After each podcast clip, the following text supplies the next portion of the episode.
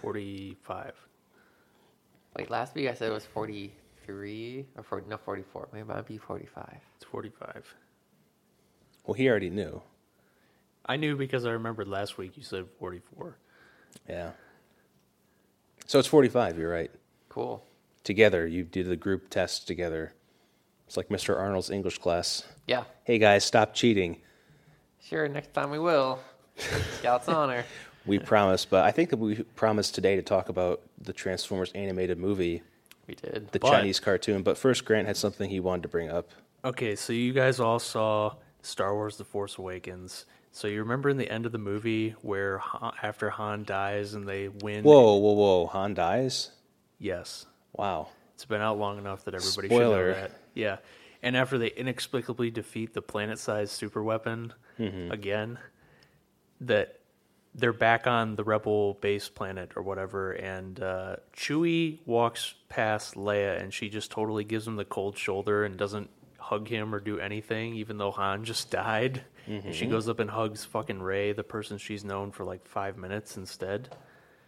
Well, JJ has come out and he's apologized for that. And he said it was an oversight because at the time he got into the he, the mindset of Chewbacca or something where he said that Chewbacca was mainly concerned at that moment about prepping the Millennium Falcon and for his and Rey's journey to find Luke or Um, something like that. So he apologized for that oversight. So there's going to be this special edition Blu-ray that comes out in a month or two, I think, with uh, Leia giving Chewbacca a hug. CGI. They're gonna do like the Tron Legacy thing and have somebody be a body double and like CGI her face on. Yeah. Yep. I was That's thinking, what wh- George Lucas would do. why didn't he just apologize for the entire fucking movie? Harsh. That is a little harsh. Harsh. I, Yeah. I, there's a lot of people that enjoyed that movie. Maybe we Well, should revisit the, the movie now that you've seen it. And just maybe not today, but some other time where we can pick your brain on how Grandpa helps you be evil. We'll get the Justin I mean, there was like some dumb aspects of it, but like it was. we we talked about this. The first like thirty to forty five minutes of the movie are classic Star Wars good. I thought. Yeah.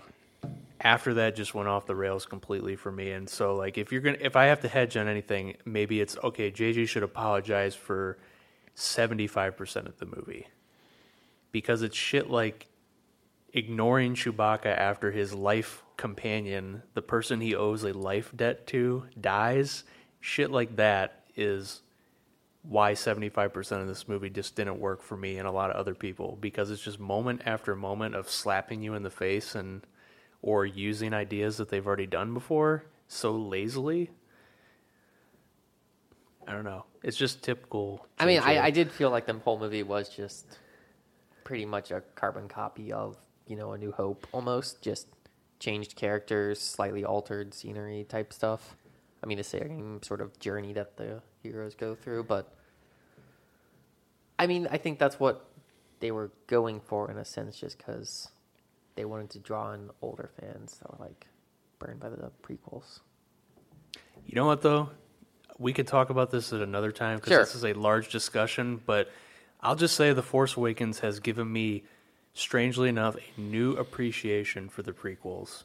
Oh, because no. though they are bad in so many ways, at least we got something that was completely different and unexpected when the prequels came out. And I think the excitement that when episode one came out was more genuine than the excitement that people experienced over Force Awakens for exactly that reason. Because it was so different. I'm saying that to say that it's unexpected, therefore, like it's completely what you didn't expect out of Star Wars, and it was horrible, but that now perversely makes it good because it was different and shitty, but it's better than copying what worked. yeah, I think it's better to take a chance and fail than play the safe card. But play that card of you know being different three times in a row and sucking. Like at some point you have to cut your losses after the first one, and people got really pissed. You can't Yeah. just keep on making Like it was just the Phantom Menace, I would buy into that argument, but since he went back to the same table and doubled down on his like, you know, 15 blackjack hand twice again and is like, "Oh my god, I lost." Yes, no shit. Well, it's debatable as to why the movies were failures. And we, we've talked about this before a little bit, but I think it'd be chalked up to terrible direction. Terrible writing. He fucking wrote the movies. He wrote shit like "You're so beautiful" and, And he "Sand gets them, everywhere." He, he did have them script doctored though by several people. So I mean, did you ever? I've seen some documentaries of his editing process when he was going through, and he was like actually like tying different takes of scenes together and different lines they were saying. So like, yeah, you could be saying, you know, this car is blue, and you know, in another take, be saying this land speeder is red, and he would tie together to say this land speeder is blue. yeah. So that comes back to what I was saying. It's mostly terrible direction. And I don't, you know, look at a lot of the people who are in those movies. They're not terrible or bad actors by any of the stretch of the, except for the kid. The kid was a bad actor. Kids are always bad actors. Jake Lloyd. The kid is a bad actor. But besides that, these people are they've accomplished a lot. You know, some of them are Oscar winners or nominees. It's like just terrible direction. And yeah, I think you are partly right. I'd say the scripts were weak. And the CGI was really bad, so it's like the actors had no connection to what was happening on the, the screen. So they really can't act correctly. Yeah, you. Some of the actors have put out interviews saying, "I literally don't remember filming this scene because this isn't what I said." But I'm saying from a story standpoint, from a design standpoint, from just about everything that like makes the Star Wars universe the Star Wars universe, you got something unexpected with you know, I'm not going to say the other two, but the Phantom Menace kind of upended what you thought about what Star Wars was in terms of how the universe is constructed whereas Force Awakens it just gave us completely derivative stuff. Like everything is pulled directly from A New Hope, and it's just given like a shiny new CGI gloss. And that's what really pissed me off about the movie because I felt like I paid for. Well, how many times have I paid to watch A New Hope now? VHS, DVD, saw the special edition in the theater. So at least three times. And then I had to pay to see it again, which is like the uber cool George Lucas list edition. so that's how I feel about it. I mean, I think still they went the safe, familiar route, even though it can be seen as boring simply to win trust back of those people that love seeing the same thing over again. So when the next one does come out, it can possibly be, you know, stray from that. Even though I mean it kind of looks like it might be going down that Emperor the Empire Strikes Back route of, you know, master training the Yeah. And I. I agree with you on that because they have a guy directing episode eight who is known for taking risks, and I hope they don't get all corporate on him and stifle his creativity. So they do have a. I hope that's the only hope for the franchise now is to go in a different direction. But it's it's like you know the only reason people say, "Oh, it made two billion dollars." Well, okay, well it made two billion dollars because it has the biggest marketing juggernaut in history, paired with the best, biggest entertainment brand in history behind it. That's why it made two billion, not because it's an objectively good movie. and people like to see the same thing honestly. Like when some when their friend goes to see the movie that's like say a big star wars fan that gets hyped up about it real or fake hype whatever it may be. Ironic hype. ironic hype sure. They go and tell their friends afterwards like oh it was like you know a new hope. You know uh, like all excited like oh yeah i love the new hope. I love this movie. They were really similar. So their friends go see it because oh i love new hope as well and then they go and have their you know same I do agree with you on the on that. And Clark and I, I, I do. You, were you with us for the Jurassic World no Nope. expose? Yeah, it- it's the same argument that we had about Jurassic World. That it's like it's just cashing in on nostalgia in the cheesiest way. and that's the only reason why it tipped the movie to as much success as it had. You know what else is um going a different route possibly in the next movie? What's that? Luke Skywalker being gay? Uh, the Beastie Boys in Star Trek. Yeah. So are they the bad guys now, or what? I didn't catch up on this. I, I don't know. I, I They're doing the soundtrack or something. I, I just still it, just talking about like movies going a different direction reminded me of Star Trek and the See, but that's Boys. fucking different. Okay. that, no, no, no. I'll tell you how it's different because because Star Wars is a continuation of a saga versus the Star Trek movies are supposed to be a reboot. So instead of developing and expanding the universe that they had the opportunity to do with The Force Awakens and they didn't take it,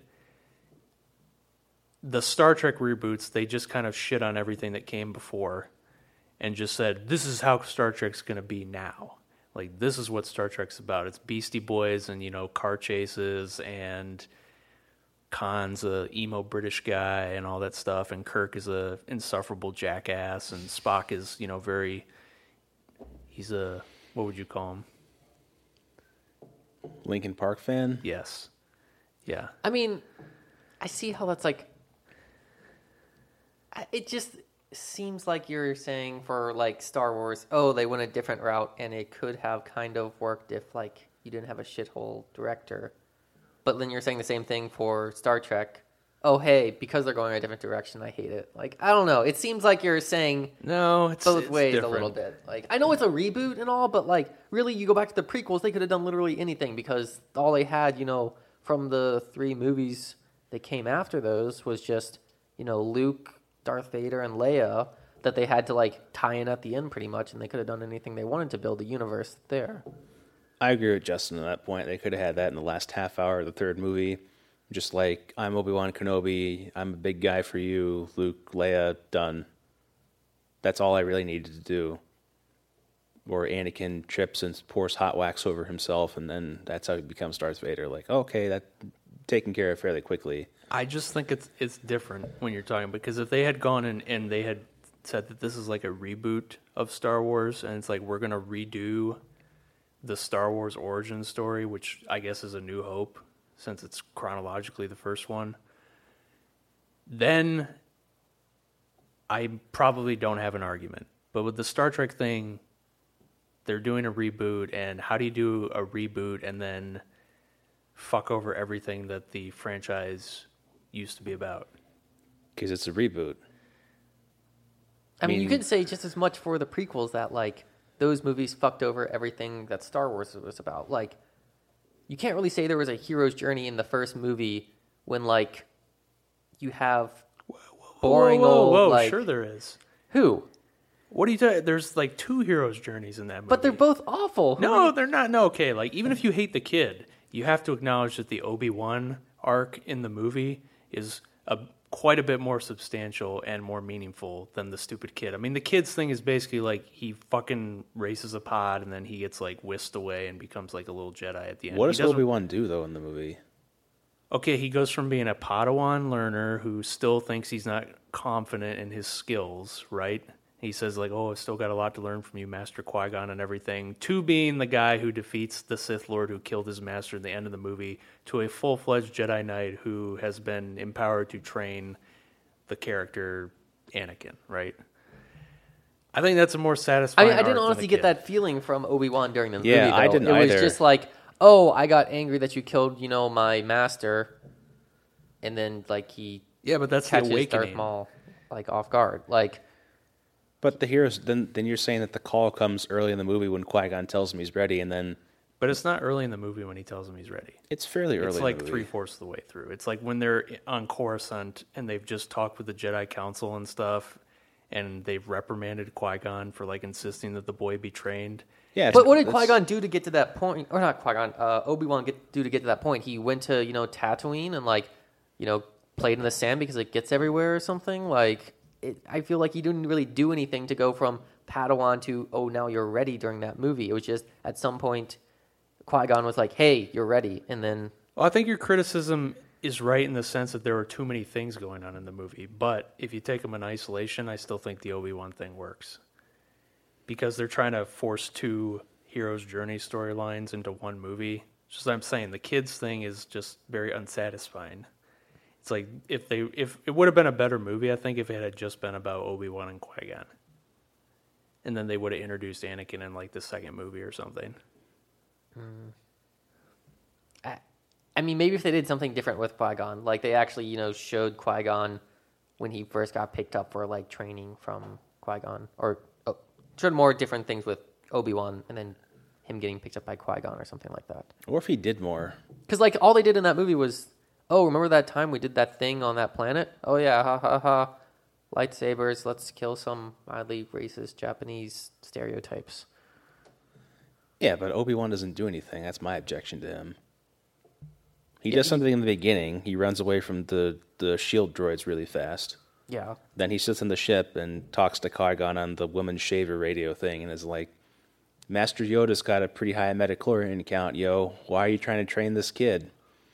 And then he doesn't do anything. Doesn't- He may have done some like Jedi mind tricks on Tatooine. Obi Wan. Uh, Did he? I He's on the remember. fucking ship for the whole time. Oh, time. was he? Oh, yeah, he sits on the silver ship with the one-eyed security man, Qui Gon, uh, Natalie Portman, uh, Queen Amidala go into the the city, and then they collect um, Anakin. Obi Wan sits in the ship the whole time. He he runs a blood test for Qui Gon like he's fucking CSI nerd kid. And then the end of the movie, he's just like, "Ah, I'm gonna kill you, lightsaber." Hey, Master Yoda, I want to train this kid now. Hmm, okay. Qui Gon and you promised each other. All right, that's rubber stamp that. I don't have a problem with Obi Wan having a hero's journey, but he actually needs to do something to earn the hero's journey rather than just saying, "Oh, you killed my master, cut you in half. Hey, I'm a Jedi Knight now." Okay, I'll give you that. I'll give you that.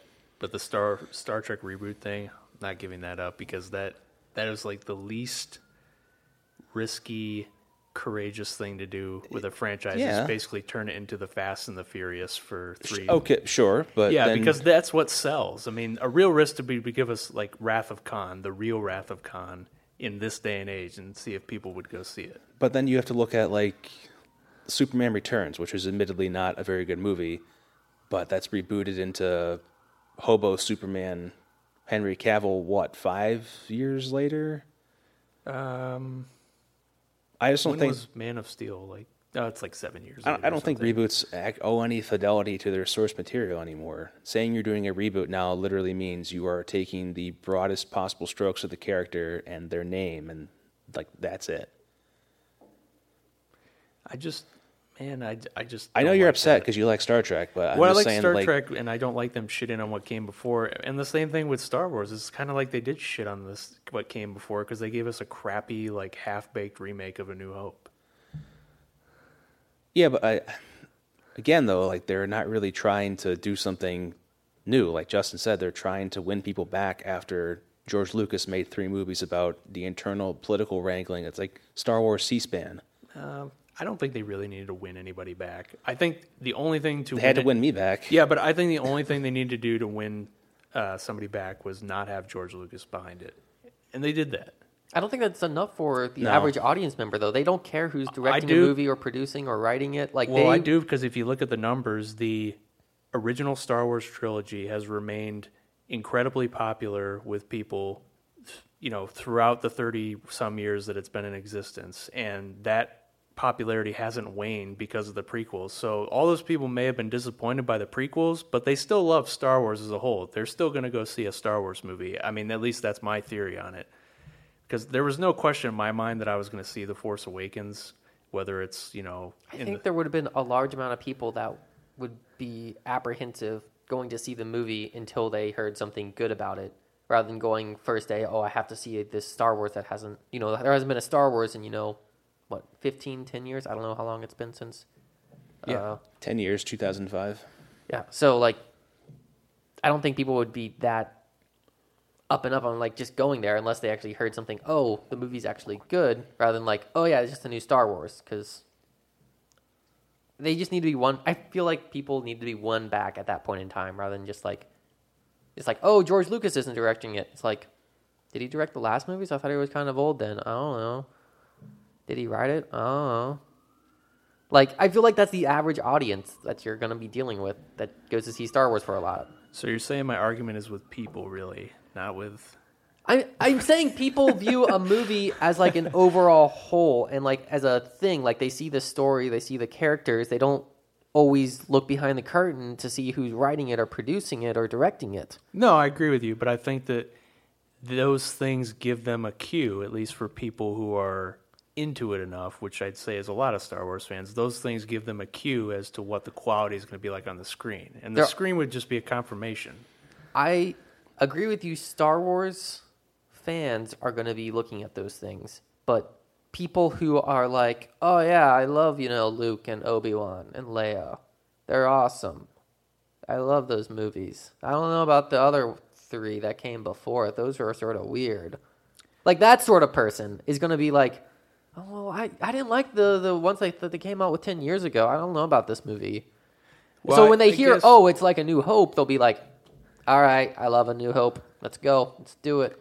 Yeah, I I agree with you. People are a lot of people are like that. I was coming at this from Star Wars fans' point of view, so I wasn't taking those people into account because But what To me, kind they're of Star not Wars fans. fans? What kind of Star Wars fans though? Star Wars fans who are like actual Star Wars fans? no, I know you're gonna say the thing about the guy with the lasers or whatever. what? You know the guy who said he likes. He's like, oh yeah, I lo-" that was about Star. Trek. Oh Trek, my but he- God! yeah, Yes, the the- guy my favorite Yeah, guy yeah. from the Trekkies documentary. Holy shit! You Yeah. think you're reminding me? who says like, oh, they ask him like, oh, why do you like Star Trek? And he's like, oh, because you know it's got like lasers and laser guns and shit. I'll send you the the link to this, but there's a documentary. Um, funnily enough, made by Denise Crosby, who we mentioned, uh, Deep Impact. Um, the girlfriend's mom in fact, the blonde lady who gets killed by the wave at the end. Yeah, yeah. She was uh, on Star Trek: The Next Generation, and then she made a couple documentaries in the late or the early '90s, and another one in the late '90s about Star Trek fans. Yep. And one of them followed a lady around who, admittedly, is a little too into Star Trek. Who like dresses like she's in Star Trek. She works at like a one of those hilarious '90s copier stores where they actually you know had to make photocopies for you. Yeah.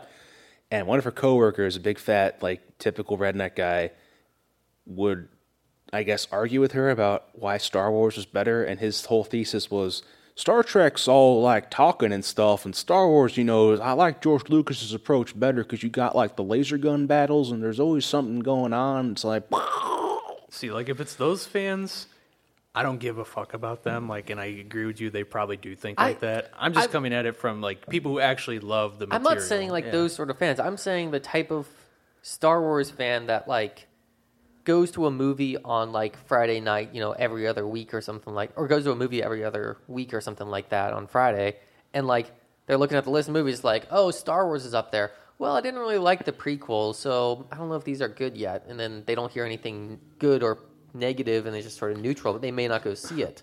Versus like if a lot of people come out and say it's like a New Hope, it's great, it's a retelling of that story, they'll be like, I love New Hope. That's what. That's all I'm saying. It's the yeah, it sells. it's the average person, not the not the guy in the Trekkie documentary, not the hardcore person who has you know thirty different Rey figurines in their glass cabinet. Somewhere in the middle. okay. Well, average people, fuck you. All right, Fucking you're, normies. You're what's Exactly. fucking ruining the movie industry. You know, go fuck yourselves. and now say re like screech R E E E E, and you will be right on point. Re. Okay.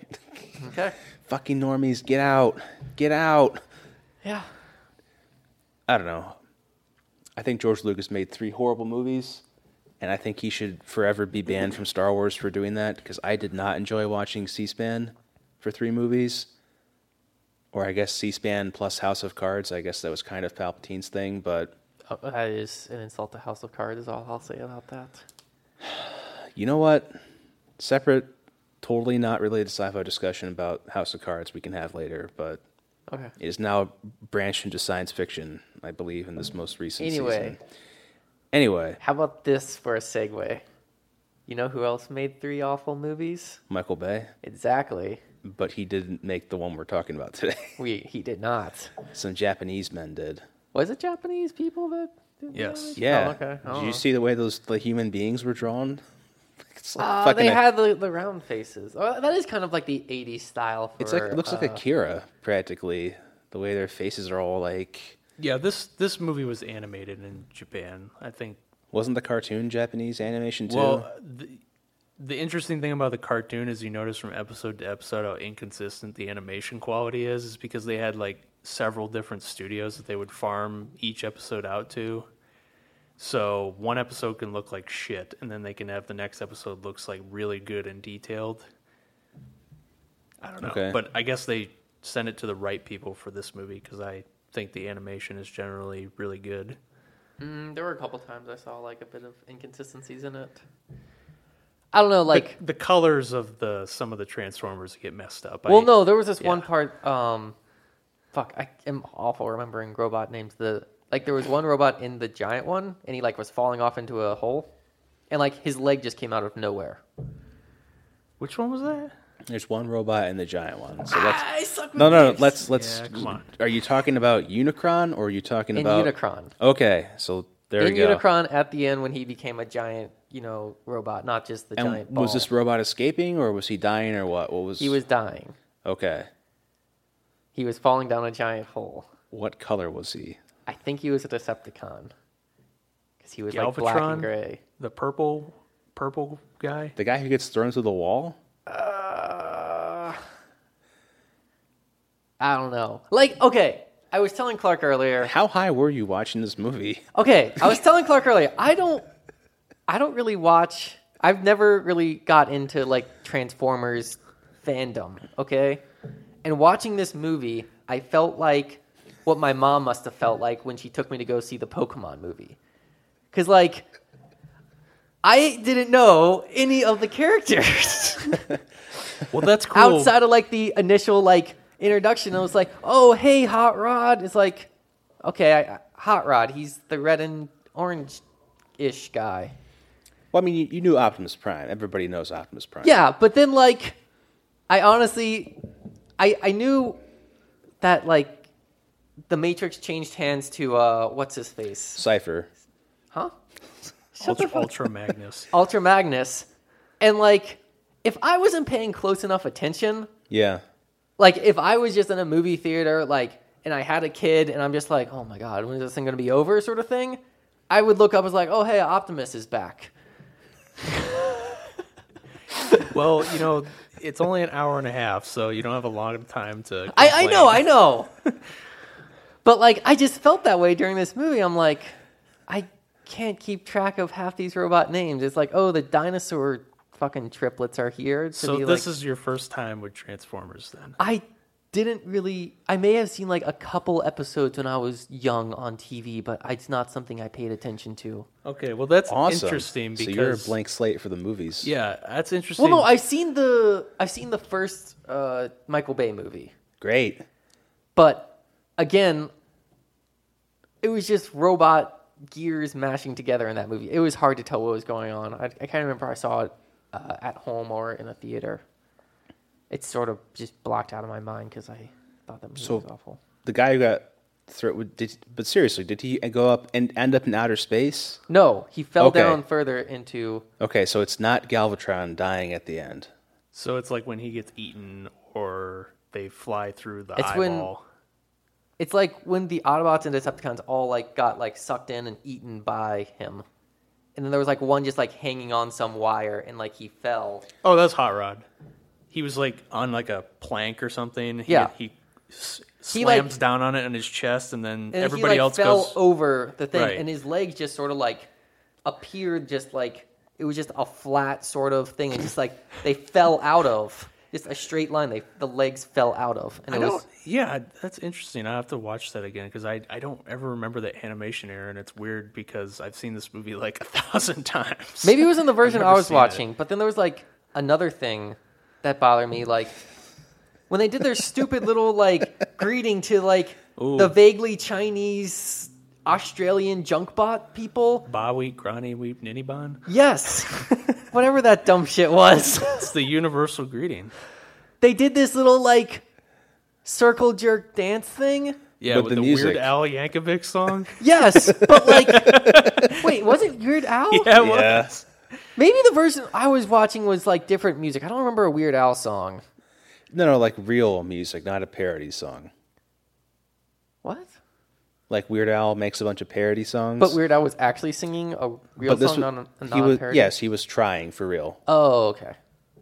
But like the animation in that, like it was one of those speed racer things where they just like did a little like two second loop that way in the circle, then they just like repeated the animation back and forth, and then like the animation in the middle of the group was like maybe like five seconds, so it was like a little bit like it Oh, didn't yeah. look like it was like the same like frames going back and forth, but it was Yeah, they a- reused a lot right there. It's a pretty common trick for all those late '80s cartoons. I just like I always think of like um, like Thundercats and stuff. Because they use like the same fucking background. Yeah, for- for I, I just look like in a, expecting a movie for them to be a little more like less like take fewer shortcuts. You expected wrong.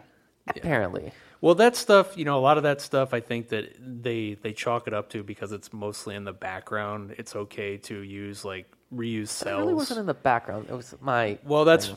I mean, I think a lot of the foreground animation they did in this one was so detailed that they're they're betting on the fact that you're going to focus on that and miss the stuff that's in the background, just because you know you can't mentally focus on those two parts at one time. And for the most part, it's a trick that works. But I guess if like you're not very you know into the movie eh, or like you're just kind of like sitting there like an adult who doesn't know what's going on then it's Yeah. like you're more apt to Just tune out hate. and see the things in the background I'm not full of hate on this movie. Like, there is a lot of stuff that I didn't like about the movie, but like I didn't have that man like Just embrace your hate. justin's Makes you so more full of vinegar I didn't have that like bit of like nostalgia of like oh I remember watching this movie as a kid. I loved you know having toys as a kid. I remember you know watching the animated series as a kid. I didn't buy into like this whole franchise as a kid. Right. I, I bought into the Pokemon shit like big fucking time. But Yeah. this, I felt like I'm watching some alternative like Pokemon universe where like they have you know 151 Transformers, and it's like, oh, of course, dinosaur dude. See, but uh, for me though, like this movie's gotten better over time. Like I loved it as a kid. Don't get me wrong, but like, so the you've got the touch, you got the power song that's in there. See now, after I saw okay, this the music I thought was ridiculous, but after I saw Boogie Nights, I can no longer take that seriously. You ever seen Boogie Nights? no, unfortunately Uh, I like Marky- that movie. yeah marky Eh, mark sings the Yeah, the so he's like a like a strung out porn star who's like at the end of his you know career basically, and he's Mm-hmm. trying to have a music career now, and he's doing a horrible job of covering that. You've got the touch song, and I, every time I hear that in the Transformers movie, I just think of that. Like, there's a bunch of shit in here that I watch this movie now, and it's like, oh yeah, Marky Mark's huge cock. That's right. The, the the 80 music that like popped in every like 10 or 15 minutes was just a little like But you can't avoid that. You can't. It's because I I think a, a lot of that is cheesy too, and I chalk it up to being a product of the time because, like, this is a 1986 movie.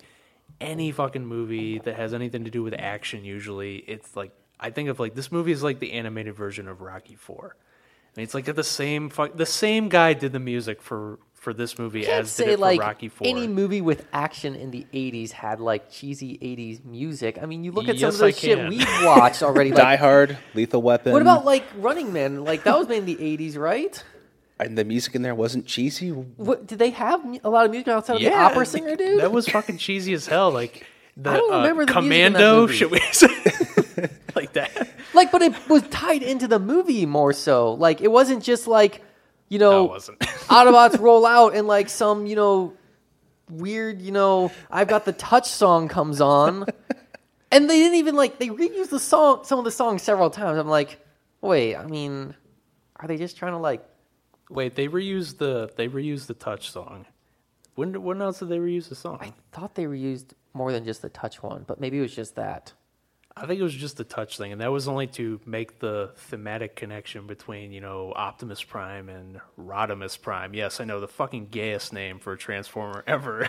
Wow. I'll totally agree with that. Triggered. the G word. Anyway, like plus, I mean, like, I, yeah, I mean gay in the. Um, I'm using it to disparage people. In the very pejorative sense. yeah, Okay, just so we're Yeah. clear, you hate Yeah, gay not people. actual gay people. Okay. But I just have like an overall problem with Transformers in general, especially the Autobots. Now is Why? this Why because is of that, Michael why is Bay? that, Justin? No, Are you because sure? Is it because they transform into things that are like normal table size things, and yet they go to being thirty foot tall robots? Oh god, There's fucking that. sound the mass, Soundwave. the mass con- uh, constriction thing, Yeah. or where does Optimus Prime store his trailer when he's in robot? mode? no, that was another thing. At the start of the movie, he he transformed into like his semi truck. Makes no fucking sense why like that's even like a good fucking transform right there. Wait, wait, wait. Why is that a bad transformation though? It's a fucking fucking semi truck. Like anybody transforming into a car that can somehow drive underwater, which I'll get to in a second for some reason. Yeah, but, but Hey. they're Cybertronian vehicles. They're meant to be robots in disguise. So being a truck is the perfect disguise for being on Earth in the 1980s. But it's not the perfect fucking disguise for fighting Decepticons. That's why A you- That's gun why you is turn. that he that's why fucking you turns turn into your robot form to fight Decepticons. That's the. That's how it works. But then why the fuck does not Galvatron, the one he was before that, Gandalf, Megatron. Megatron, Megatron. Gandalf, the white and Gandalf the gray. you say Gandalf. No, I, I no. When he turned into Galvatron, I was thinking, oh, okay. So wait a minute. When he gets thrown out of Astrotrain, why didn't the Eagles come rescue him in outer space? Like, No, when he turned into Galvatron, I was honestly thinking like, oh, Megatron's now going from Gandalf the Grey to Gandalf the White, Yeah, he got sent back. just think with Sauron, just that- like talking. that's what to him happened sometimes. after he died with the Balrog. He got sucked up with Unicron and like Yeah. lasered down and rebuilt. Exactly. okay. But okay, okay. So at the start of the movie, Optimus Prime transforms into his semi truck with a trailer. I'm like, okay, whatever. He Right. has a trailer hidden somewhere. But then he like hops out of his transformation, leaving his trailer behind, but he's full size now. Yeah. Like at one point, like when he was like, "You- "You're making a face at me," like that didn't. I, happen. no, no. I mean, I just didn't understand. Say it again. Like, So Optimus Prime was like rolling up to the Decepticons, like whoop whoop whoop, and then he like transforms out to like jump at say Megatron or something. But like he leaves the trailer behind in his transformation.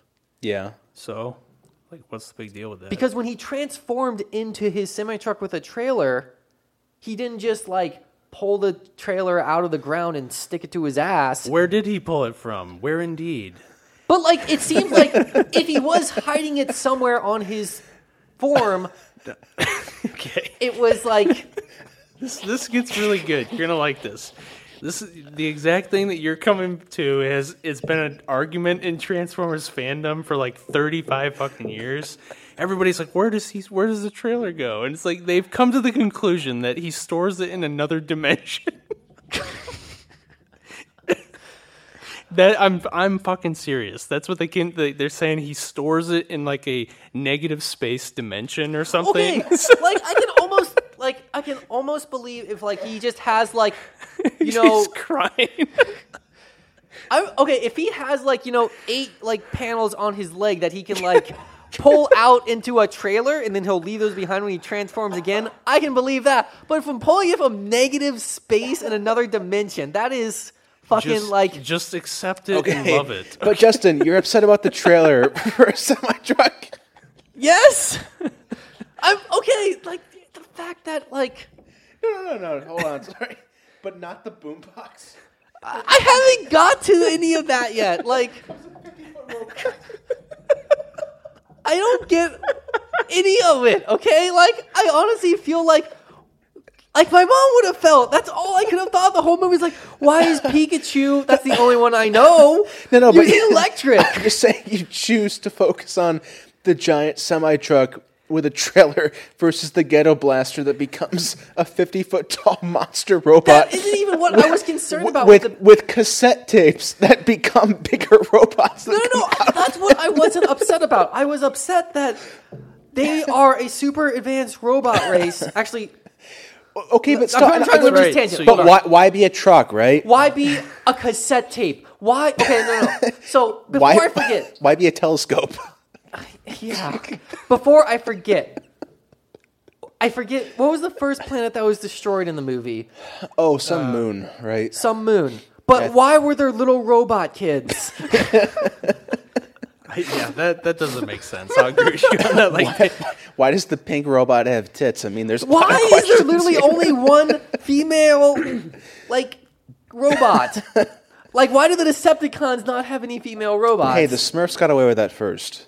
They did, but like, there are more female Transformers, though. You have to watch the series to see them. There's like a whole gaggle of them. Like they're named like Elita One and stuff, and like it's a whole thing in the series. Like, but in this movie, you're right. There's only one female Transformer. But this movie is about the best selling toys saving the day, and then the worst selling toys get killed in the shuttle in the beginning.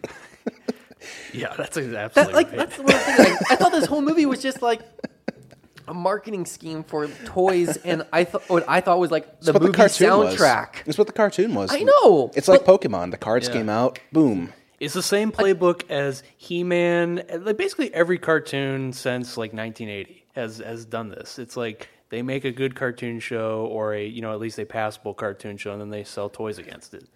That's what that's what happens. Yeah. So you just, I accept the movie on those. Like I get that they many years later that they they killed all like those Yes, characters but because I- they were terrible toys and didn't sell But well. I am watching this from the perspective of someone who never was into the toys. I would be the parent whose kid told, like, was crying, saying, "I need to go to this movie," and I go there reluctantly, knowing nothing about it. And I'm watching it from that perspective. Then you beat your kid later for taking you to the movie. Is that what, how the story ends? I think that's what we're doing right now. I'm beating you two for making me watch this movie. oh, oh. come on! well, how are you going to feel watching Michael Bay trilogy? Yeah. Even worse. this you know what okay as much as you like are i guess separated from the source material in this movie yeah. i think this is a good movie basically if you take it on what it is it's a children's movie it's meant to sell toys so if you take look at the other movies that are made to sell toys in the same vein like they did a gi joe movie the year before this one came If you out wanna say- which is a piece of crap and they killed the main character in that too or something and you're but saying this has a good story This movie is good because the goal of this movie was to sell toys. No, I no, will no, no, agree no. with you on that. But I'm- to say that it's a good movie when they just shuttle the characters around to meet other characters to sell more to introduce more characters to sell toys, then from that perspective, there's not a lot of No, I'm story that I'm oh, saying the, it's a good movie are just because chasing there's a the good Autobots. story. I'm saying this is a good movie because there's a good story, but a lot of the things that take away from this movie are tied to that notion that okay, we kill all these people because we have to sell new toys and there's not enough shelf space and stuff like that. So it's a, that's more of a rationale, I guess. Like they kill Optimus Prime, it's like oh yeah, kids got mad and cried about it a lot, but Then they brought back. Then they just brought in someone who looks like Optimus Prime. who wasn't popular and they had to bring back Optimus Prime in the third season of the show actually.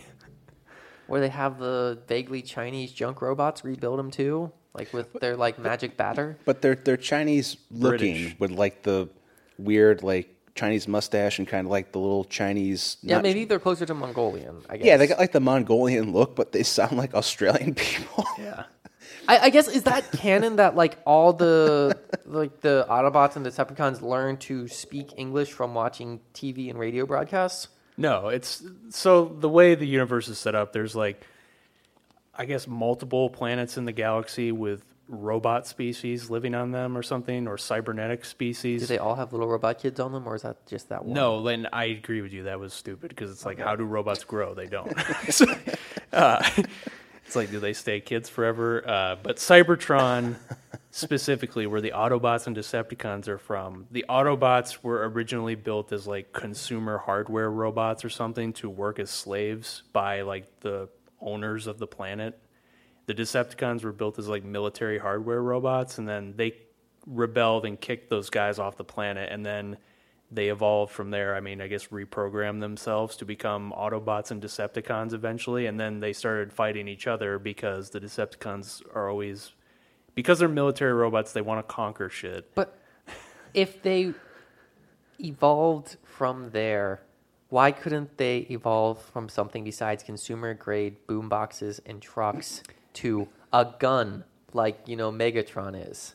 That's his transform. He transforms into a fucking gun that shoots people versus a truck that just like, you know, dents a robot when it runs into them. Well, because when they got to Earth, okay, I get. I think I know what you're getting at. Because when they were on Cybertron, if you watch like the first episode in the series, they all had um, different transformation modes. Like the whole background was that the Autobots developed transformation as like a way to combat the Decepticons' superior like military skills in the original series. And then the Decepticons copied that, so the advantage was negated. So you know they could hide in plain sight and stuff. So like if you watch the first episode when they're on Cybertron, like Soundwave, the guy who transforms into the the cassette player, like he didn't transform into a cassette player. He transformed into this like pylon like thing that was like a communications terminal, like the Cybertron equivalent of a communications thing. But then when they got to Earth, the ships they were on scanned like the local environment and found forms that would allow them to hide in plain sight on Earth. So that was like the whole rationale behind that. So like the Autobots, a lot of them are like cars and trucks and vehicles because you know there's a city nearby or something, and the computer decided that that would be the most logical thing for Is them. it difficult for them to change their transformations then? Because like when they're engaging Decepticons, I feel like why couldn't they transform into something more useful than a truck or something or a cassette player? Well, there's a couple of them who have like three or more transformations. Like uh, in the movie, did you notice uh, the airplane that turns into the tank too? no. There's a yeah, there's Helicopter. Is no no. Uh, well, yeah, Springer turns into a helicopter, a car, and a robot, and Yeah. then the Decepticon guy Blitzwing turns into a fighter jet, a tank, and a robot. And Astrotrain is a A train, a robot, and a space shuttle. You're a space shuttle and a robot. And then there's actually a guy in like the third season named Six Shot who has six different transformations. And then there's like robots that transform into cities. Metroplex. Yeah, He's a parking garage. Metroplex. Yeah, he turns into like a giant parking garage city type thing. And then there's uh, Trypticon, the dinosaur, the giant T Rex guy that turns into a city too. See, but you can't be mad about that because you like Chinese cartoons. I don't watch those Chinese cartoons like that though. I'll watch the Chinese cartoons where the girls form an after school band. What about the one you told me where the little girls were half fighter jets? I didn't watch that, but Oh, it- okay. all those little girls are actually based on real fighter pilots during World War II.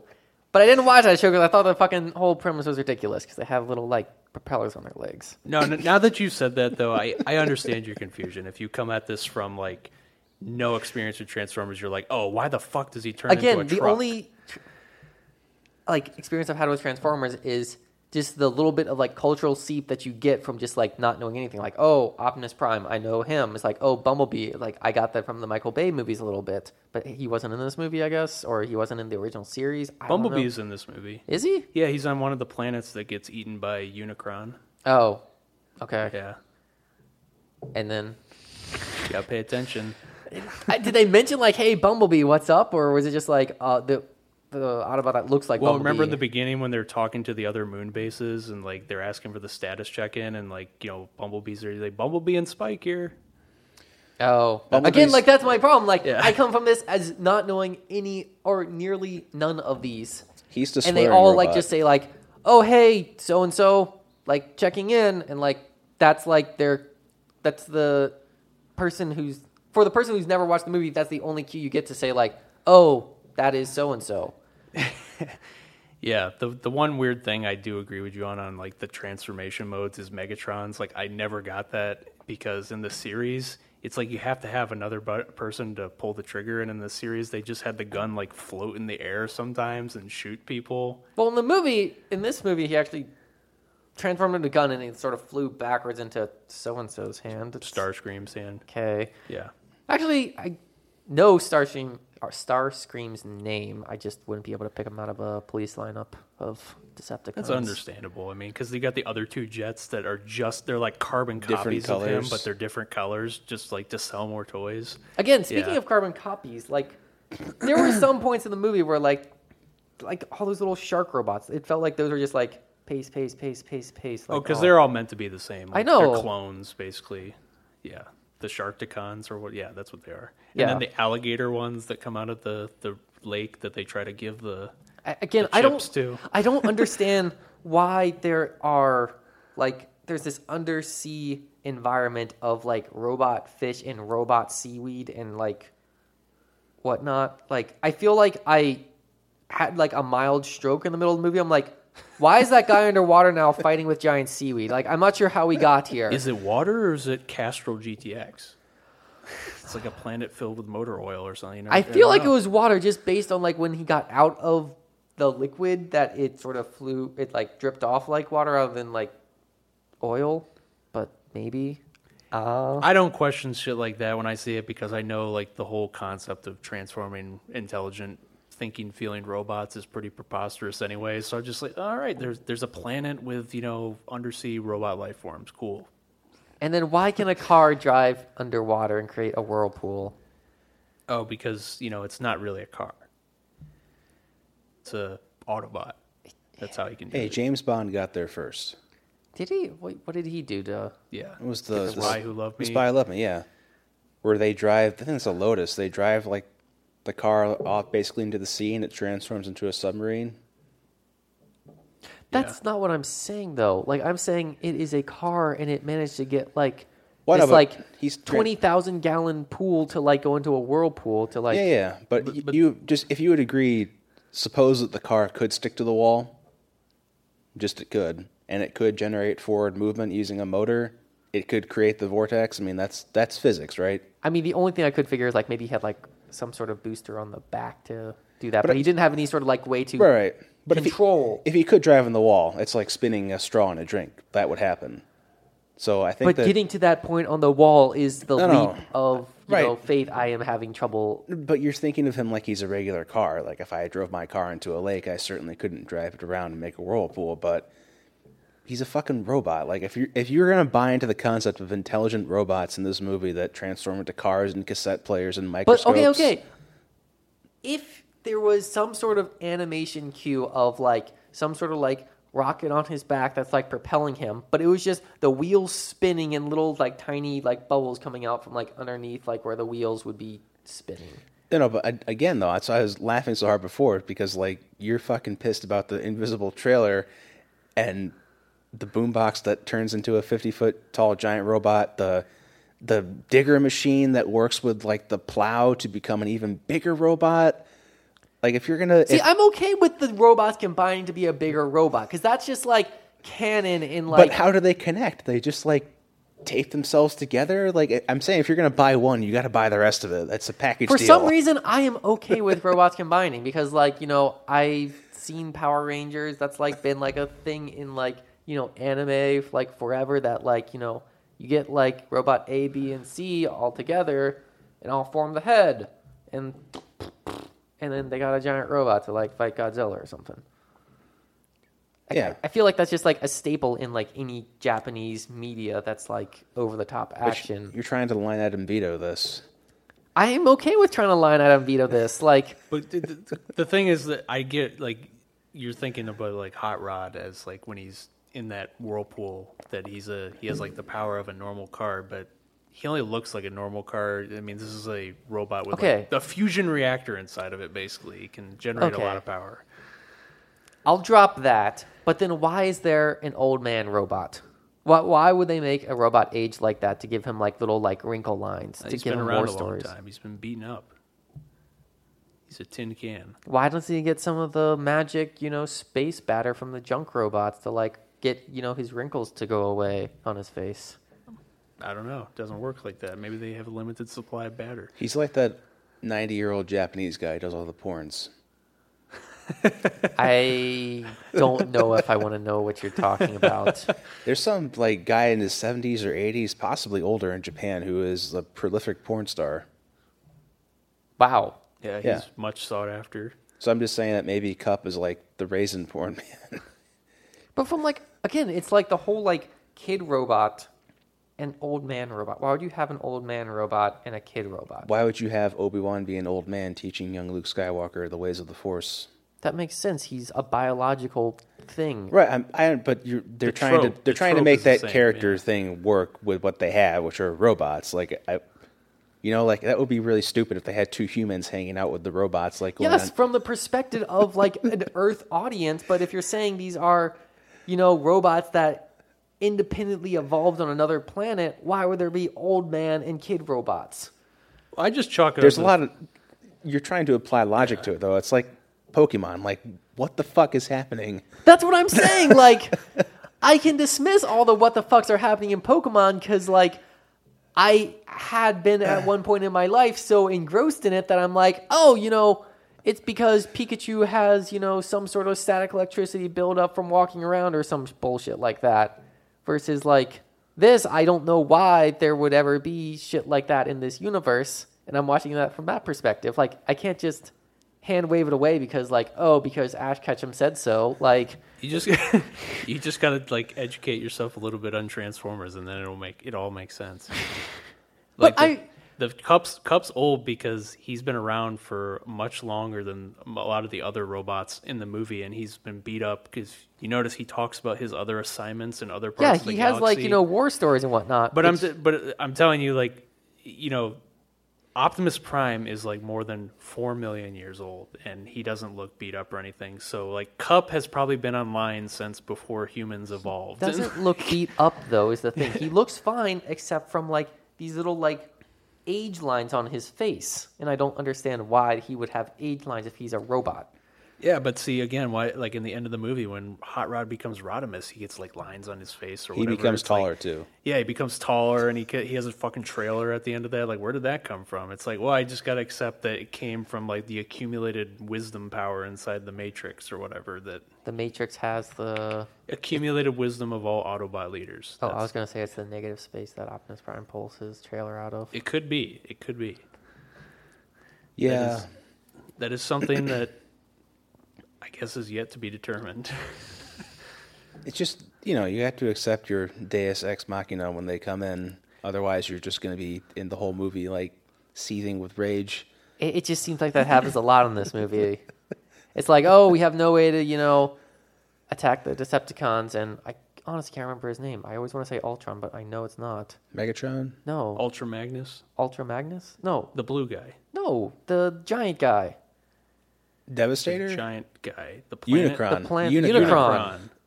Unicron, Ultron. voiced by Orson Welles. Is it? Yeah, and he died right after Short- he finished the yeah, movie. like so when he was super fat. Doing like wine commercials and Yeah, whatnot? like the ah the French. Like at that point in his life, yeah, he was Unicron. Great. Yep, that's why he was eating all the Autobots. It was like life imitates art. Yeah, they had to like dub his voice with a synthesizer because he was unintelligible apparently in the voice studio. He's too fat. That, I don't know. There was like all the voice, like synthesizer shit they put over it was a little like, some of the robots were like a little off putting. I couldn't tell you who. I mean, I know the little like obvious Flash ripoff guy was annoying. The Flash. Blurr. He's, he's talking about Blurr. But isn't the Blurr's voiced by the guy who did the Micro Machines commercial, the world's fastest talking man, whatever his name is? Is he actually like? Is that voice Yeah. not sped up? They no, it's not. They had to put it. They brightened it, so that's why it sounds like it has a little bit of an echo to it. But that's him really speaking. The guy who used to do the Micro Machines commercials in the '80s did the voice. I can't remember those commercials. I'll show you one after we're done. But he genuinely talks that fast. Oh, okay. Yeah. I, I I don't know. Like characters like that always just bug me because it's like they're talking just to talk, and it's like, hey, what do I do? I need to do something. You want me to do anything? I can do something. You want me to do something? It's like, Oh, shut the fuck up, man. Okay, we The- know you need. To. Yeah. a- a Blurr, you can help me alert the other. the jittery coffee character. Yeah, like a fucking crackhead Tyrone character from Chappelle's. I think it was Tyrone yeah. on Chappelle's show. Tyrone Biggums. Yeah. yeah. Wait, was that his name? I thought that was the white Tyrone Biggums, supremacist- yeah. No, it's Tyrone. Clayton Bigsby was the one. Oh yeah, yeah, that's right, that's right. It was. Okay. Come on, Justin. It's been a while since I've seen the Chappelle show. I know. So if you accept all the preposterous things about, you know, robots in this movie and how they work, and I still stuff, think from a story perspective, it wasn't very good. I felt like it was just like a. we're gonna have to fight. I felt like it was just a travel like from Earth to the next stop to the next stop, losing a little bit along the way until they like open up the Matrix and it's like, yay, we win. Yeah, but it's like episode one, The Phantom Menace. Like I just felt they were being chased to go to different sceneries No, no. to introduce more robots to sell shit. But it is like episode one, The Phantom Menace. I, I- did I say that was a good movie at any point? No, no, I'm just saying line them up next to each other. that doesn't like forgive either movie saying like it is like that one because I mean I won't say oh all right Transformers I I that story is you know a okay with me because it's like the Phantom Menace and vice versa. Like well, I'm saying that the selling, you know, making a movie to show different, showcase different things to sell them as toys or video games or whatever, is not really a new thing. So I mean, like I- at I- the start of the movie I was okay like okay there's this big threat. Yeah, and you know the Decepticons somehow you know spy on the Autobots and get some intel to take them down. Like that's all good and well, and then you know Decepticons make a bargain with that big threat, and then I'm like, okay, I'm okay with this, and then it's just chasing the whole time, and then getting saved at each point by some Deus Ex, well, Machina, not or Machinima, pretty much. It's not quite Machina. It's I get it. It's actual machines. yes. So it's a Deus Ex Machina. Was a crane that used to lower people down Yeah. into ancient Greek and Roman productions. Not that you'd know that because you're fucking stupid. Because you don't like Transformers, but Well, okay. Tell me what Whoa. the, tell me what the Deus Ex Machina is when they you know at that point where it's just chasing. Oh well, I, I think I if I may I don't get s- it. cite one though is like the Australian Chinese Mongol robots. Yes, that is the big one. Like Ultra Magnus is like, I have to activate the leadership, the matrix of leadership, and then he gets blown apart. And then they're like, oh, well, we have this space jizz that puts it back together. Like, Okay. oh, so- and we have a giant ship that you can take so because the- you blew up junk- yours. The Junkions. There's Yeah, I mean, that. that and was just a little convenient that they number one can fix him back to normal, and then they have the big like corkscrew ship that you guys can totally just have. Yeah. Yeah. That and at the start of the movie when uh, Megatron was making the deal, it was sort of just like, here's you know, sprinkle some nut crust on you. You're super powerful now. Here's a ship too. like that was like a Deus I Ex don't Machina think he- for the Decepticons. I feel I don't like think he knows where that comes from. I maybe you don't. It just but sounded really stupid. we'll have to show him later. You have to take Clark don't. and I's word for this. Nut crust is just a magical device to give somebody some sort of you know superpower. Okay. All right. I'm with you. But like, there's that, and then okay, what was it? Hot Rod and the old man guy getting being on trial. There's never Yeah. been anything up to that point, I think, in the movie that like showcased their you know prowess in water. But suddenly they can drive in water now and create a whirlpool and fly out the top because Well, that's wait. how whirlpools work. But like it showed when they got on the planet their prowess in water when he saved Kup from the squid thing. But they were still like robots underwater. They didn't just like drive car form underwater.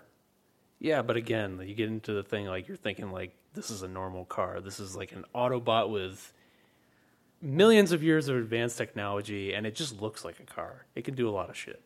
I feel like that's just hand waving the fact that But no, it's, It's not car. Oh. because it's it's a Cybertronian vehicle. It's Well- it's just in the form of an Earth car. Let, let me ask you, Justin. Do you like Dragon Ball Z?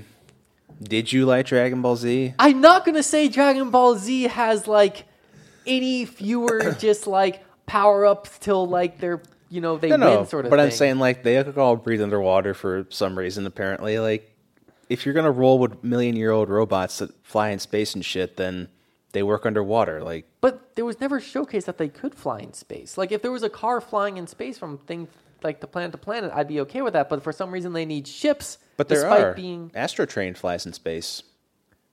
He's a robot why can't Hot Rod fly in space? He can go underwater. Why can't he go in space? because he doesn't transform into a fucking space shuttle. Well, he doesn't transform into a fucking submarine either. So like, what's that up? Like, what's going on there? He had traction on the bottom of the pool. He was driving. He started in the middle of the pool and he went to the wall in a car form. Okay, like you can't say because he He doesn't. had tra- momentum From what? The same Falling thing you get from the, the, animation cell. It's the, the momentum you get with the sword in Halo. Why was that one robot that got thrown in the pool before him floating? Oh, like, oh, Kranix.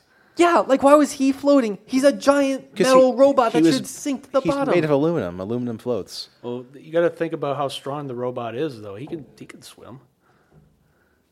He's got all that power, all that you know paddling power. Come on, he's got hydraulics. You just It, it just seemed like they were applying human physics that you know humans bob on top of water in general, depending on like the consistency or like what's in the water. But like, How do you know it was water, though? That's what- because there were fucking shark robot things. robots though. My point is that like there's so many fucked up things about this. It's like kind of like you just you just have to accept it. But I feel like that's the thing. Like coming from zero with me, I see all this as water and a car in water and like for some reason a trailer coming out of nowhere. You can't like I as knowing that I can't just say like oh okay It's oil, of course. I should have known that. They're robots. It should have been oil. I, I I don't know why I didn't make that connection from like the three, four, five fucking series that I watched, you know, over the No. course of yeah, ten but years. it's it's you're gonna. But you- so look at something else you like though. That is you just said Dragon Ball Z makes doesn't have any fewer plot hole dumb I- shit happen. This this could be a great movie from the perspective of someone who is Right. deep into Transformers No. and knows all the lore and history and Yeah, so- whatnot to it.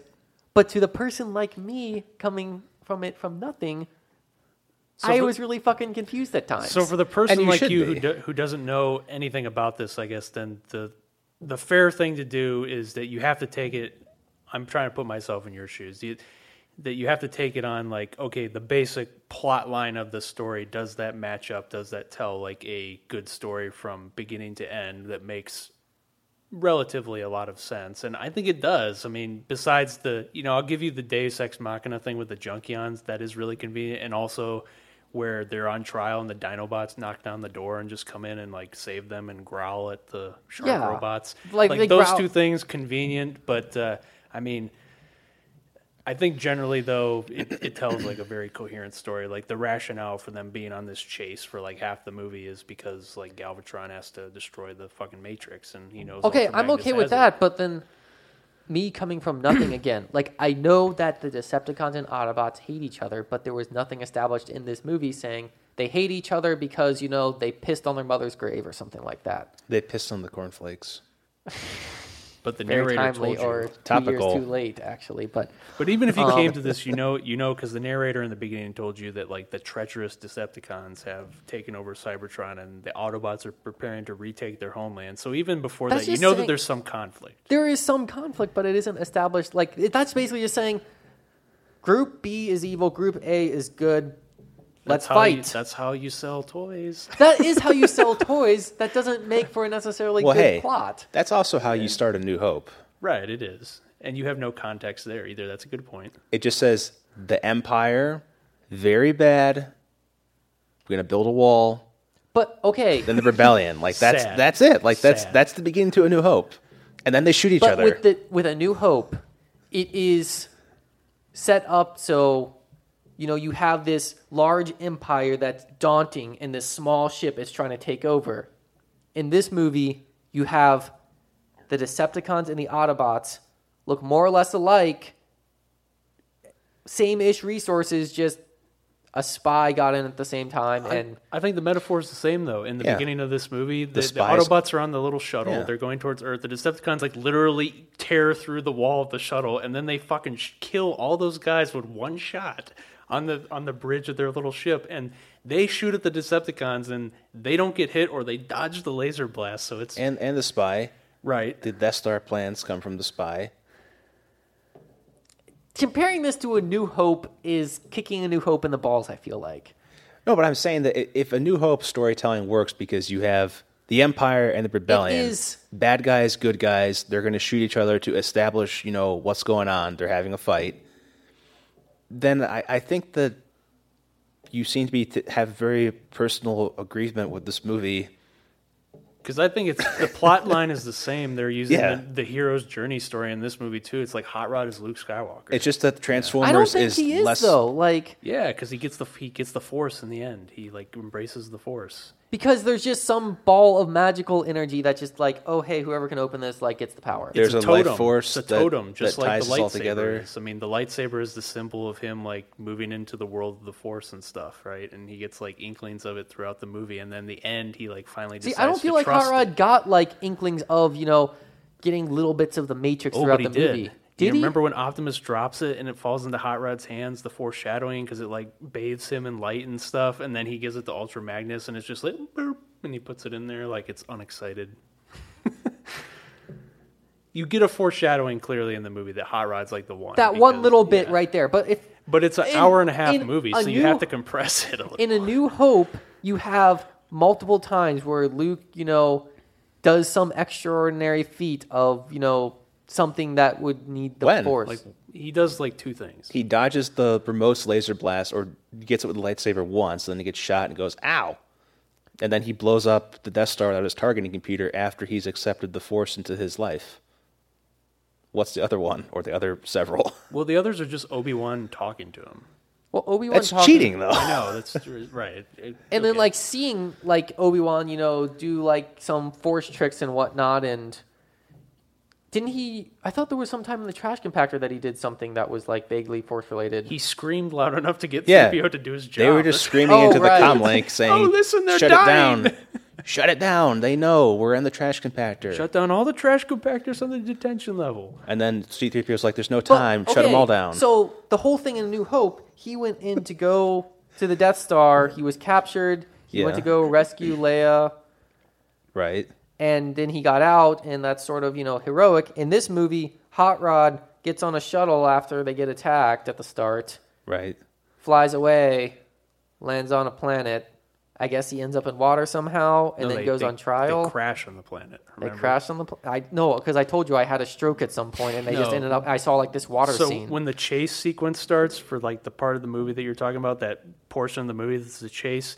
Correct me if I'm wrong, but it's like Galvatron shows up in his shiny new ship and all that, and starts attacking the Autobot shuttles. And Kup and Hot Rod get hit, and they crash. And then like Springer's like Kup and Hot Rod just died. Like, what are you gonna do to Ultra Magnus? Yeah, Th- that was the other thing that bugged me about that scene because it was again one of those things that it came out of nowhere.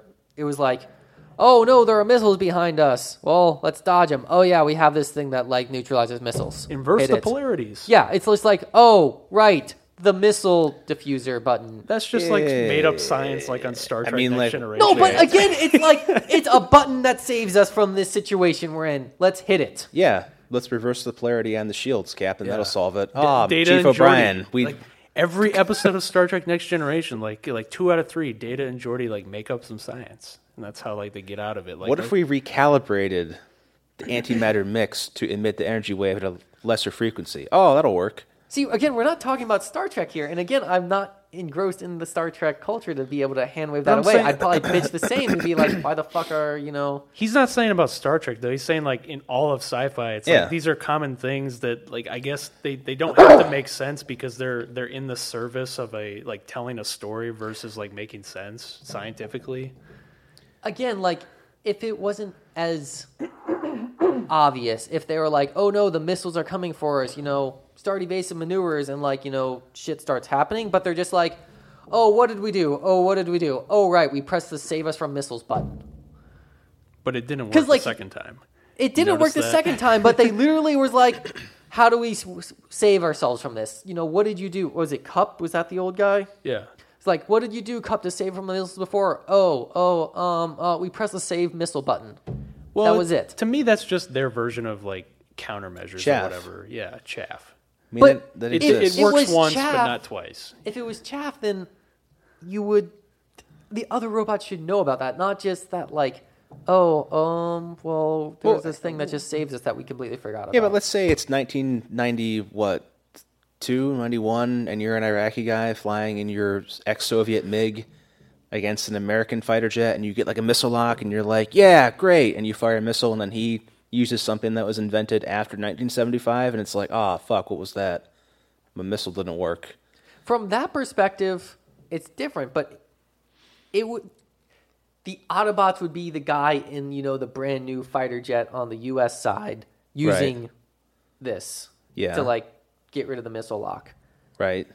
and he would be trained for that and like it's not like you go and pilot a shuttle or a ship as like an autobot i'm assuming being completely unfamiliar with all the controls in there it's just for some reason it was like the one guy who knows the ship the best forgets the whole fucking ship and it's like oh right we can save us by pressing this button Wait, wait, wait. Who knows the ship the best? Kup i'm assuming because he's the only one that figured out how to fucking like save him from the missiles I didn't think he was a pilot or anything. I then who was fucking piloting the ship that didn't know the controls for the save us from missiles button um I think it was Hot Rod who was piloting the ship, and Kup just like remembered because he's like foggy and old. They're like, oh yeah, like But no, if he's- it, it's not a button that they press on there to like.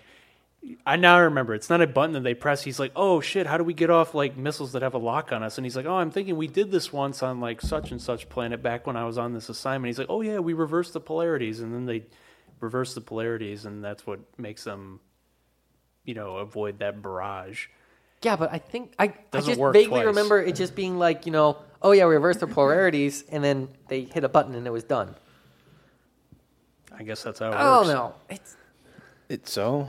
It, it just seems like that would be part of combat training. Like when you are, you know, have missiles locked onto you, just reverse the polarity and. But it only good. works once. I mean, you got to think too. Like Galvatron has like the latest and greatest shit get- just given to him by like you know the Pimp Master Unicron and stuff. And like, how do you know like he didn't launch different kinds of missiles that you know, or they countermanded the fact that they inverse polarities or something? Okay, say you are that guy in the 19, you know, 73 MiG jet or whatever, and you're mm-hmm. being, you know, tailed by this fighter pilot in, you know, the latest, greatest, you know, U.S. plane. You would still try to use all your defensive maneuvers at hand to shake this plane, even if none of them work, and you don't know that none of them will work. Is what I'm saying. But didn't they do that? They did that. The pilot didn't do that. Some old guy who's like, "Oh yeah, what did we do? What did we do?" And it was just like he just had this moment of clarity where he remembered what they did to shake missiles, which seems like it should be something that should be in you know pilot training. But that's like an Independence Day when Russell Case, crazy old guy, is a crop duster pilot, and the guy's trying to give him the fucking instructions on how airplanes have changed since Vietnam, and it's like same principle, got to stay in the air, but holy shit, there's a lot of new stuff going on.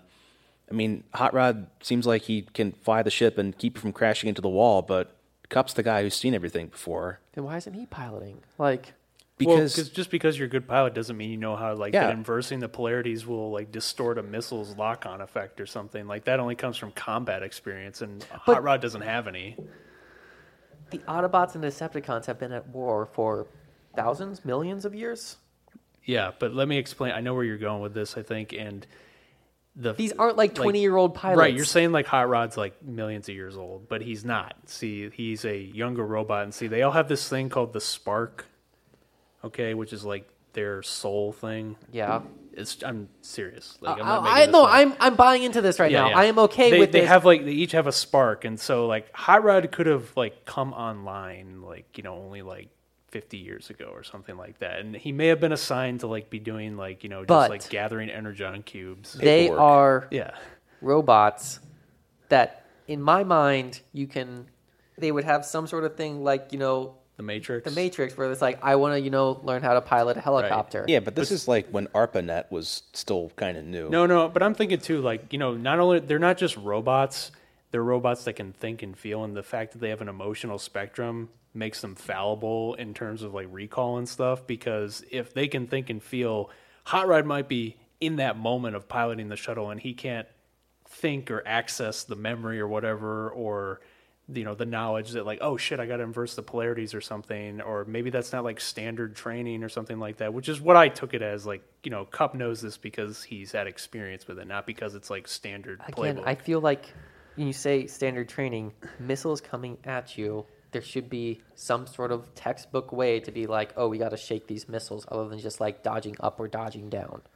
But it's like the equivalent of they're flying in a trainer jet and Kup's like, oh, you know, we can just dump the flaps and do like an Immelmann turn, you know, invert ourselves and fly over him. The other thing too is that the shuttles that they're in aren't designed for like any kind of combat That's what I'm saying though. yeah, like they're, they're, like flying freight shuttles they're flying the, the non-armed trainer Yeah. jet against a guy with an armed jet and it's like they should lose, but you know, the guy who's flying the jet knows a trick. Yeah, like because if you watch the series, the Autobots do in the first episode, like the Decepticons have a huge battle cruiser, and the Autobots have like a huge battle cruiser too, and they both like fuck each other up pretty bad before they crash on Earth. Mm-hmm. But like it's totally different than the little shuttles that they're flying in this thing. Or Eh. I don't know. okay, It, it's just like the fact, like, to even be like a little bit bought into that idea that it is incomplete, like bullshit, took what, tw- 15, 20 minutes just now? Like, that's like nearly a quarter of the movie. that was just that was just because you were being stubborn and wouldn't let it wash over you.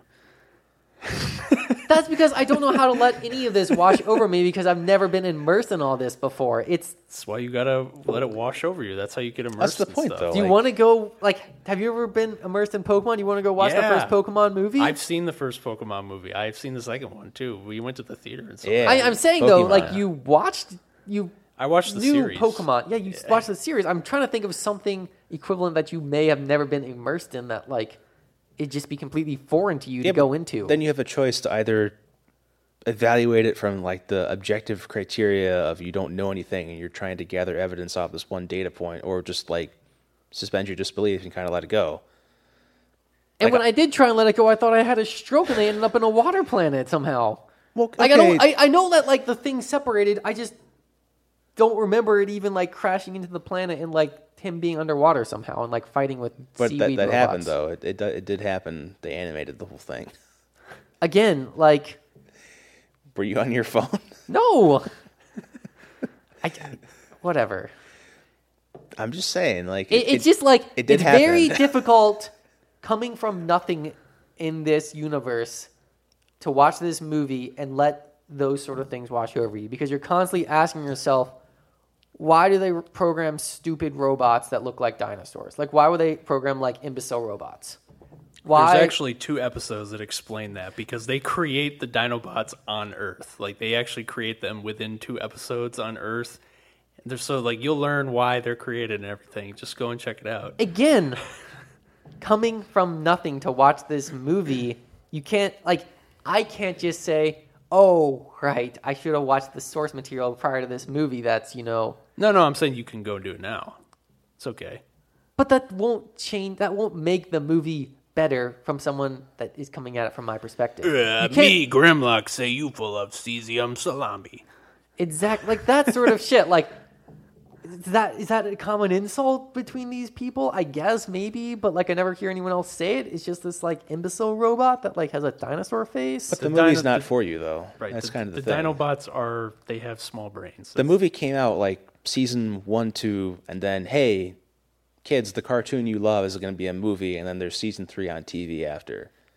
And then they ended it in the U.S. and continued it in Japan. Right. It's like again, Dragon Ball Z, I, the other animated series I know a lot about. Like, okay, series, series, series, movie, series, series, series. Like, it, you, it seeing this movie, the way it was created, the intent was that you would have seen all, or at least a good chunk of the source material, having watched it on TV Saturday morning.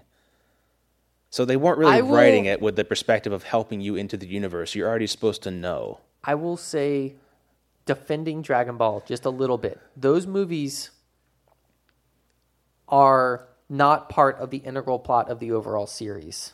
And they ne- can literally really take in almost at any point in time, other than like, oh, this guy's Super Saiyan, oh, this guy isn't Yeah. Super Saiyan yet. That's the only connection they have to the overall universe. They never mention broccoli or whatever the fuck his name is, or that Garlic Jr. kid, or anything ever in the series outside of those movies that are con- what about self-contained. wait the Gar- Garlic Jr. saga? They Isn't that they a really thing? don't mention that. Or in- uh, sorry, Garlic Senior. I guess does have a small tie, but that's that was a filler part in of the, the series. in the Dead Zone. Yeah. that movie. Yeah, But they don't really That's pretty mention the Transformers movie. Isn't like, hey, remember when like Remember when Auto like Optimus Prime died? Oh yeah, we brought him back. We we brought him back to life with Yeah. Space Batter. I mean, Like well, that. That's no, no. that's a big Ultra point. Magnus. Al- they brought Ultra Magnus back Again, with Space Batter. They. They no, gave no, him no, a no, no. I senzu mean, in beam. the main series, you said they brought Optimus Prime back later in the series. Yeah, you got to watch it because it's funny. Because first time he comes back as like an evil zombie, and the second time they bring him back for real. But I'm saying this movie, one of the major points in this movie was Optimus Prime dying. And to go from season two to season three of Transformers, apparently, without seeing the movie, that would be a very big leap. But in Dragon Ball Z, you do not have those leaps. at if the you don't see beginning of season three of the Transformers, they actually gave like a five minute recap of the movie before they you started watching the series. so they they already thought of that. Oh, okay. yeah. I mean, it's not none of the stuff that happens in the movie is really plot critical to season three of Transformers because it all gets it's like Dexter's Lab. Every time the house gets blown up, at the beginning of the next episode, it's all back to normal. And they explain like all the the stuff that happened at the end of the movie, like the Decepticons get kicked off Cybertron, then Unicron's head is in orbit around Cybertron. Uh, the Decepticons live on some other planet and they're like starving to death. Uh, Galvatron becomes insane because he gets thrown in. He, once he gets thrown out of Unicron, he falls into like a lava pit or something, and his circuits get fried. And he has to wear black armor, life support armor afterward. What, like Darth Vader or something? Yep. Okay. Like Bane. He has a Well, Bane constant didn't. flow Bane of. just had the mask. and Nobody it- cared who he was before the mask. extremely painful. for all of us. Yeah. Yeah. Things I really like about this movie, though, I do like Galvatron. He's cool. No, I, something afterwards about the the Bane mask and whatnot. I- You may have seen it, Okay.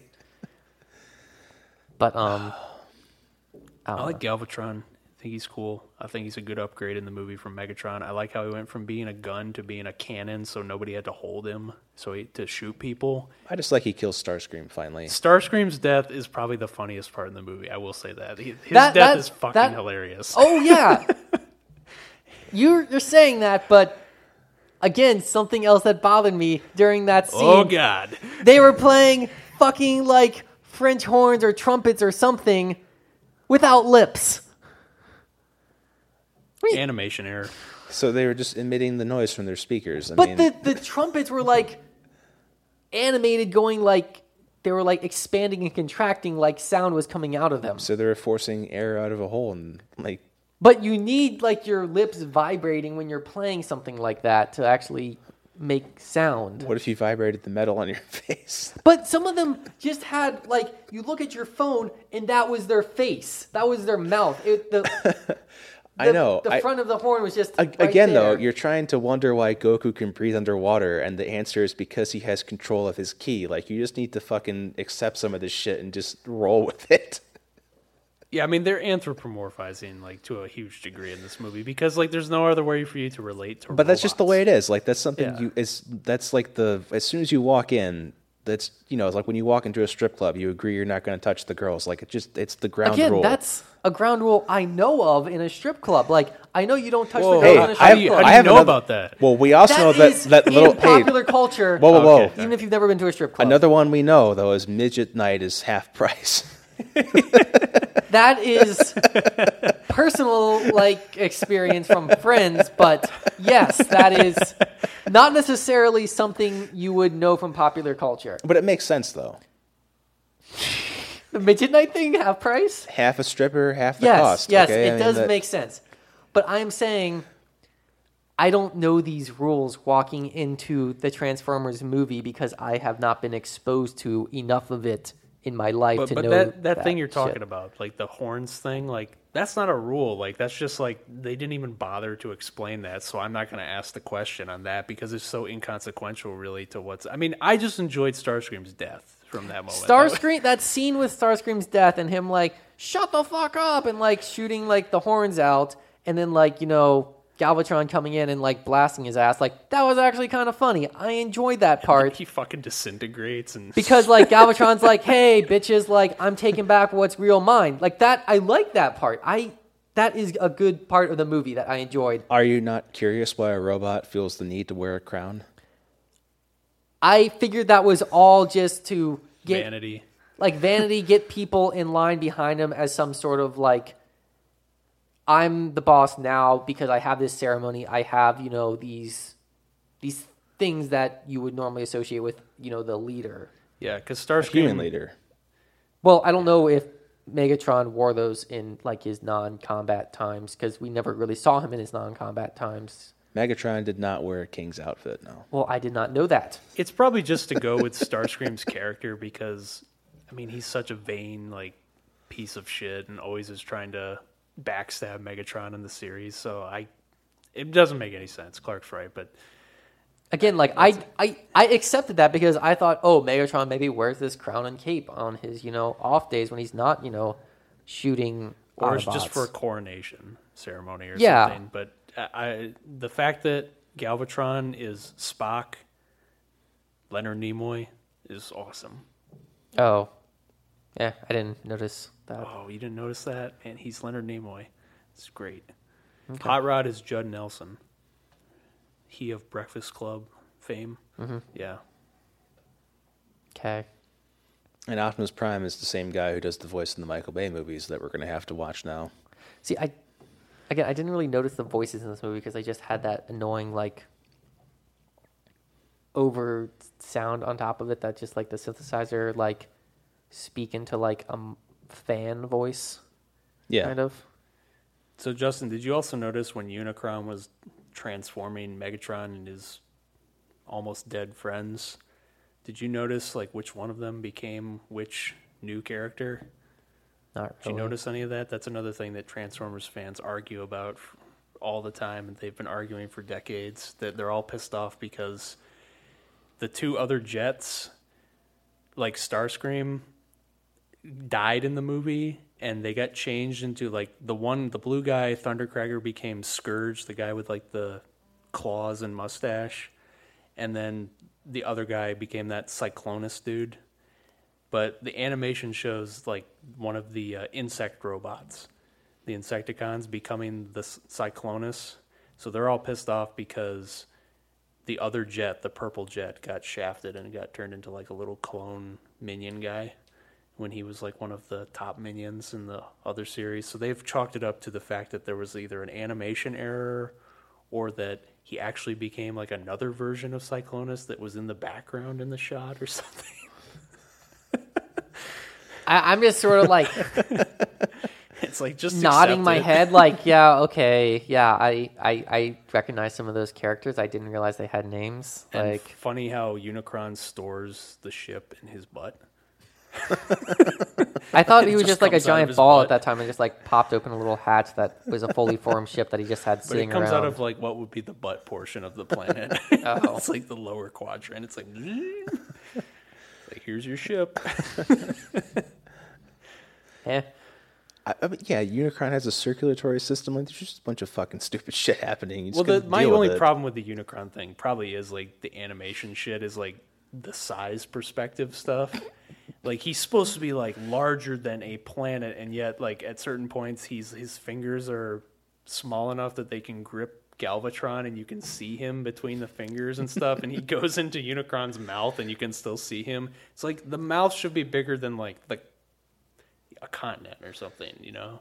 But again, though, if you can accept that the Ghetto Blaster turns into the 50 foot tall robot with tapes that turn into other robots, then Or Unicron yeah, changes size at will. It's, it's I guess. it Yeah, happens. it's like or like at the end of the movie when they're running away and uh, inside of him and his fingers are like opening up his own body. It's like the fingers look really small compared to where they're opening up. he shrank him to get Yeah, a it's better fine grip. Yeah, I mean, I think that was just like cheesy animation errors. Like they could have fixed that kind of stuff if they had thought of it. But But there's always going to be like size scale errors. I mean, even look at like Godzilla, the Matthew Broderick one, where he's uh, you know the size of a Barney the dinosaur one minute, and then the next minute he's bigger than a skyscraper. Like, there's nothing new. People fuck up scale all the time. But it's good in the Transformers universe that they've they've mastered the art of like expanding and you know detracting mass, expanding and contracting their mass. So Yeah. that explains how they can go from being a cassette player to a fifty foot tall robot. But that's like when the moon's going to crash into the planet, and Q tells him to make the moon less dense to move it with the tractor beam. I mean, Yeah. shit happens. Yeah. what? Star Trek things that would make you angry in Star Trek. Oh, okay. But stuff that Q could do. Yeah. Um. It's really all I have to say about Transformers. I mean, This is an awesome fucking movie. I love it. Always loved it. Uh, I know Justin and I disagree on on this. Well, like the validity of a lot of the points in the movie, but still, I always love this movie. It's great. I have the special edition on DVD. Again, I feel like if you came to this movie from the perspective of someone who watched Transformers as a kid and had all the toys and loved that, you would enjoy this movie. But, But that's kind of the fucked up thing is that I, as I recall, like we never, because of the time, our TV selection was very limited. We really didn't watch but one or two episodes of the series before at least I saw this movie. Like this movie was pretty much my first exposure to Transformers, and that's what got me watching the rest of the series, and it kind of filled in all the blanks for me. I mean, maybe it's the fact that I was like six years old. that that may have been it that too. Like excuses like I'm not asking all the questions that you're asking Yeah. about things because I just I didn't am know. watching this from the perspective of a 27 year old person versus like watching it through the eyes of a 27 year old person who saw it initially 20 years ago.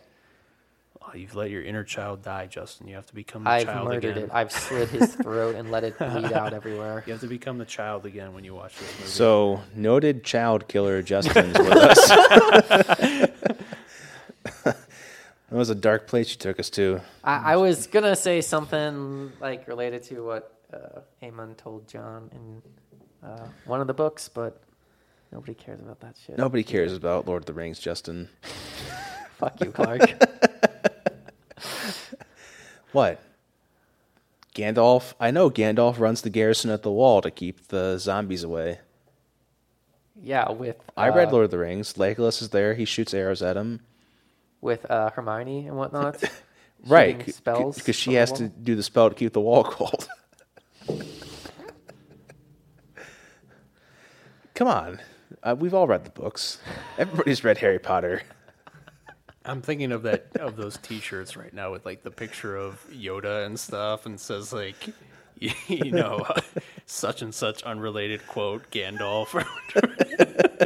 Yeah, it's like a it's a Spock quote. It's like by Gandalf showing a picture of Yoda. right, live long and prosper, Gandalf. That's Yoda. Yeah, that's it. The one I've seen is Do or Do Not. There is no try with a picture of Gandalf, but it says dumbledore is Dumbledore's. I'm gonna get that one. That looks good.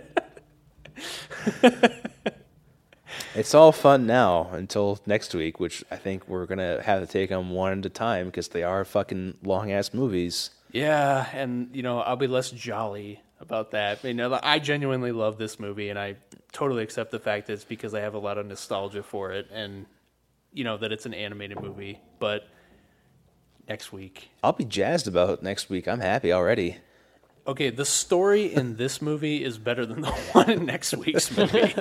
I know, but just so even if you hate this movie, like the story in this, like that says something about how bad Michael so Bay's there, there's version there's is. no um actually no sorry the next uh, four weeks because there's four of them aren't there oh, Transformers there Uno are, Dos right. Trace and then there's the Mark Marky Wahlberg Mark. one yeah. Yeah. so that's four it's the next solid month of Michael Bay's Transformers Sounds awful. But the first one actually it's you know Uh, maybe I don't really do, like Revenge Shia of the LaBeouf. Fallen and Dark of the hmm. Moon as one. but no they're like four Oh, hours man, each No. Pain. You really want to submit yourself to eight hours in one week to that shit? It's a full work day for most people. It'll be work. look it, it'll be I know it it'll be fine it'll be fine I'm gonna have to go and like work out really hard just to get all the toxins out of my system. it'll all be fine we'll we will watch these movies and we- we're starting we're having a soft entry For some, it's a soft. The first entry. one isn't like too horrible, but the second one is definitely the uh, worst. the first one's acceptable I mean it's a, not Oh, I thought you were talking about this was the soft entry. I do not think the the first movie will be a soft entry for Michael Bay.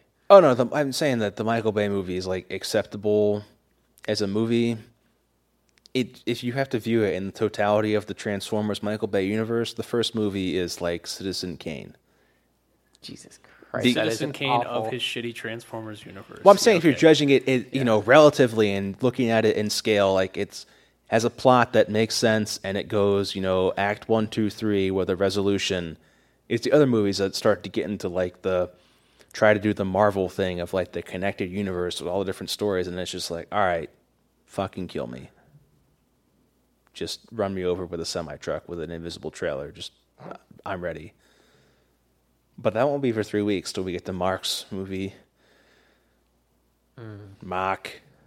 I don't know anything about the Mark Wahlberg movie.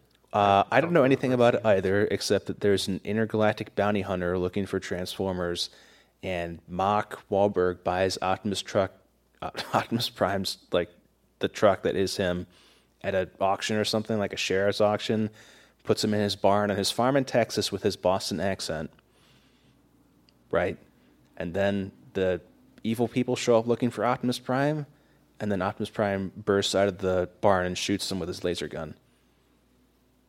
Okay. and the Dinobots are in this movie. Oh yeah, and Optimus Prime has a sword, right? Yeah, he has Yep. a big sword and he rides Grimlock into battle.